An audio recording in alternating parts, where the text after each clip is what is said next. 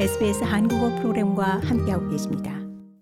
SBS 라디오 한국의 최신 트렌드를 엿보는 궁금한 DJ K 트렌드 꿰뚫기 시작합니다. 궁금한 DJ 전수진 리포터 연결돼 있습니다. 안녕하십니까? 안녕하세요. 반갑습니다. 네, 이번 주 어떤 소식 준비하셨습니까? 오늘은 한국의 채용 트렌드 중 하나인 reverse 인터뷰와 기업 내 수평적인 조직 문화를 위한 reverse 멘토링에 대해서 알아보도록 할게요. 먼저 이 채용 트렌드부터 좀 알아보죠. 이 채용 시장 자주 변해왔지만 특히 코로나19로 인해 더욱 빠르고 획기적으로 한국에서 변하고 있다고 해요. 그렇습니다. 이 빨라진 기업 채용 속도와 구직을 원하는 연령대가 낮아지면서 네. 새로운 채용 트렌드가 생겨나기 시작했는데요. 그 중에 하나가 바로 reverse 인터뷰입니다. 이. 코로나로 인해서 비대면 면접이 성행했고요. 더불어 reverse 인터뷰가 떠오르게 된 건데요. 네, 먼저 reverse 인터뷰하면 먼저 떠오르는 단어가 있습니다. 이 네, 한자성어인데 역지사지. 역지사지. 네, 네.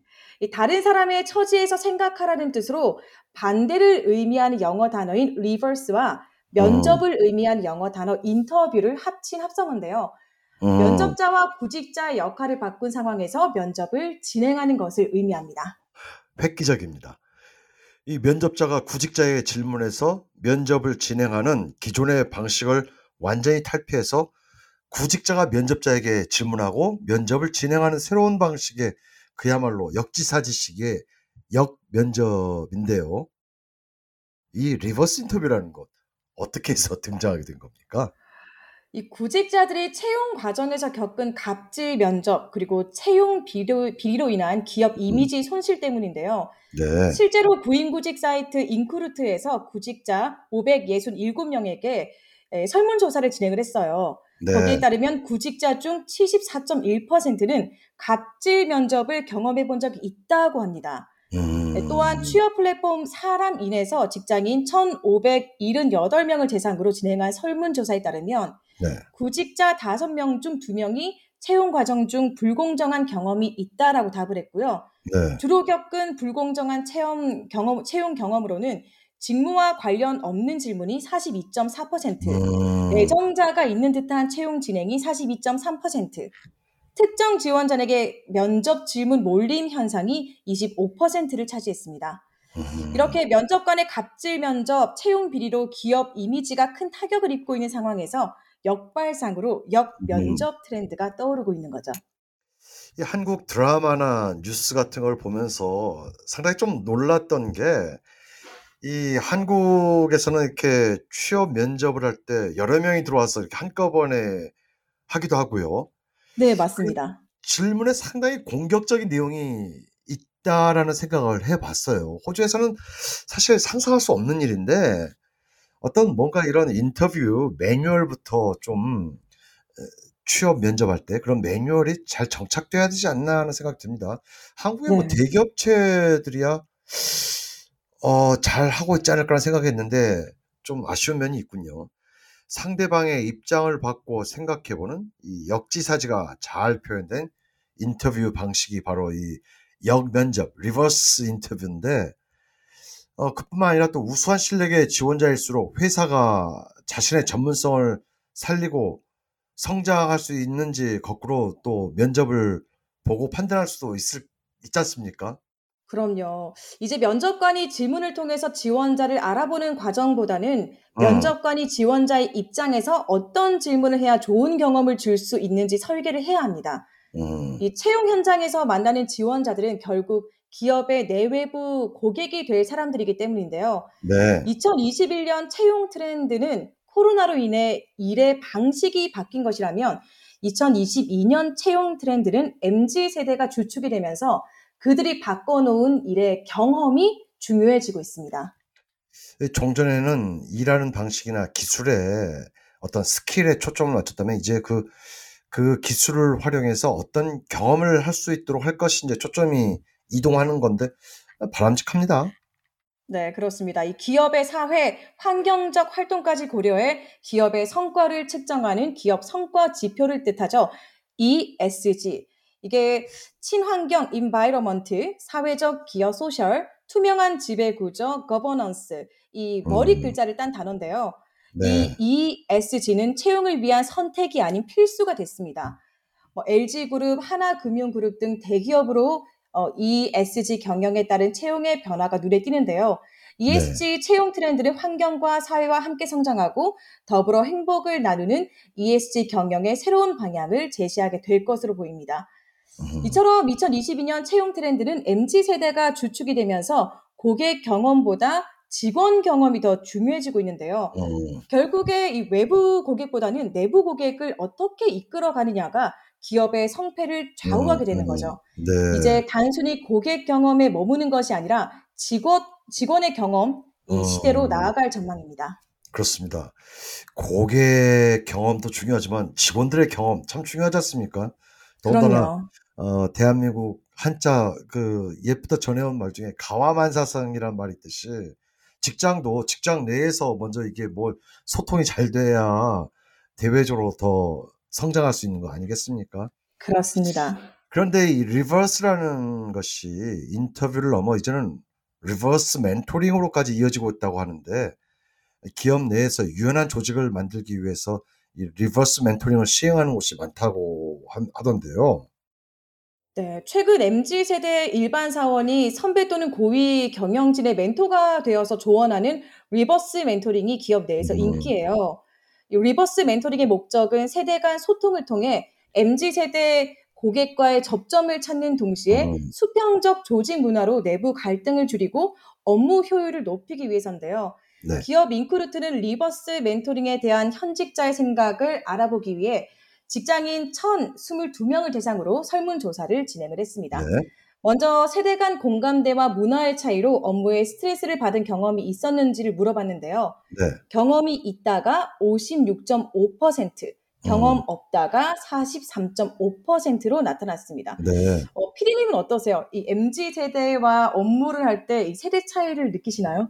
아, 그럼요. 공감대를 찾기 힘듭니다. 아, 그러신가요? 아, 꼭 그렇지 그렇- 않습니다. 많이 배우려고 노력을 하는데 때로는 힘들 힘겨울 때도 많아요. 그렇죠. 아무래도 네. 세대가 다르다 보면 대화나 문화나 가치관이 다를 수밖에 없기 때문이 아닐까 네. 싶어요. 그렇다면 어떤 연령대가 공감대와 문화 차이로 업무에 스트레스를 받게 될까? 이 교차 분석으로 확인한 결과 네. Z세대 1995년도에서 2000년생은 경험이 있다고 밝힌 비율이 69.2%로 가장 높았고요. 네. 이어서 M세대 1980년도에서 1994년생 62.6%, X세대 1964년에서 1979년생이죠. 43%, 음, 베이비붐 세대 1955년에서 1963년생 음, 36%로 나타났습니다. 이 네. 최신 세대일수록 업무에서 느끼는 세대 간의 차이를 힘들어했습니다. 나이가 들수록 참기 때문에 이런 수치가 나올 겁니다. 아무튼 연령대가 높을수록 본인은 세대 차이가 안 난다고 이렇게 느끼는 것으로 해석이 될 수 있지만 속마음으로는 아마 많이 더 참기 때문이 아닐까라는 생각이 듭니다. 네, 아무튼 흥미로운. 네. 결과입니다. 그런데 후배 사원이 멘토가 돼 선배를 코칭하는 reverse 멘토링에 대한 사람들의 반응은 어떤가요?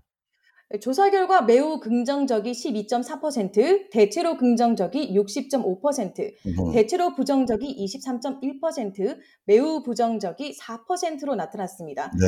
이 실제로 reverse 멘토링 제도가 도입이 된다면 어떨까에 대한 설문조사에 네. 베이비붐 X세대 등 기성세대 응답자의 92.4%는 네. 사내 reverse 멘토링 제도가 도입된다면 참여하겠다라고 밝혔고요. 네. 그 이유는 유연한 조직 문화를 만들 것 같다. 이 음흠. 세대 간 소통할 기회가 필요하다. 어허. 최신 트렌드 파악에 도움이 될 것 같다였습니다. 네. 그렇다면 또 MZ 세대 생각도 들어봐야겠죠.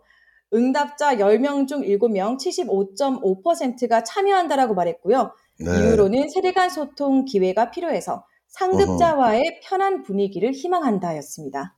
그리고 MZ 세대가 적극적이에요. 그렇기 때문에 또 이런 어떤 어 적극적으로 참여하겠다라는 반응이 나오지 않았을까라는 생각도 드는데 뭐 중요한 점은 현재 이 reverse 멘토링을 실시하고 있는 기업체 분위기가 어떤지 좀 알아봐야 되지 않을까요?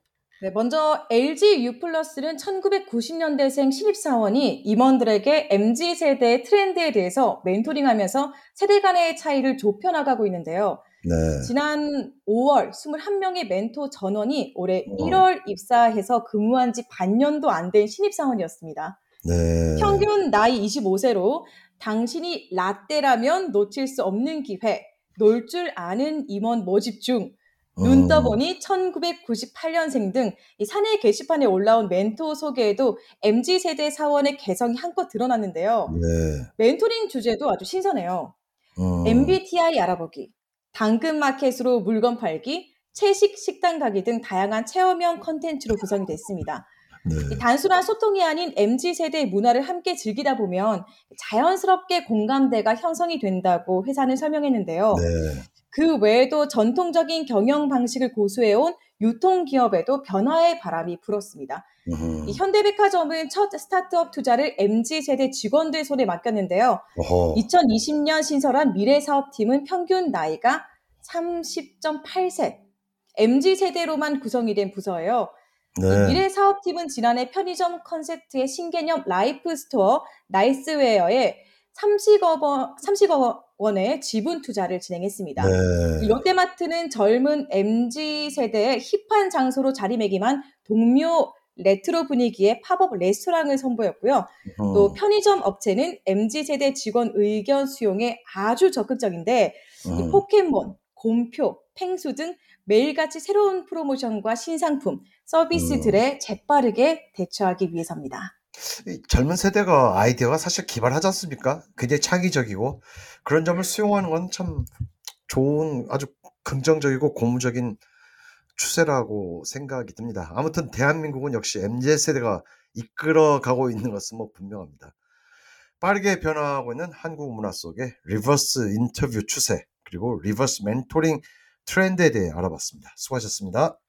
감사합니다. Want to hear more stories like this?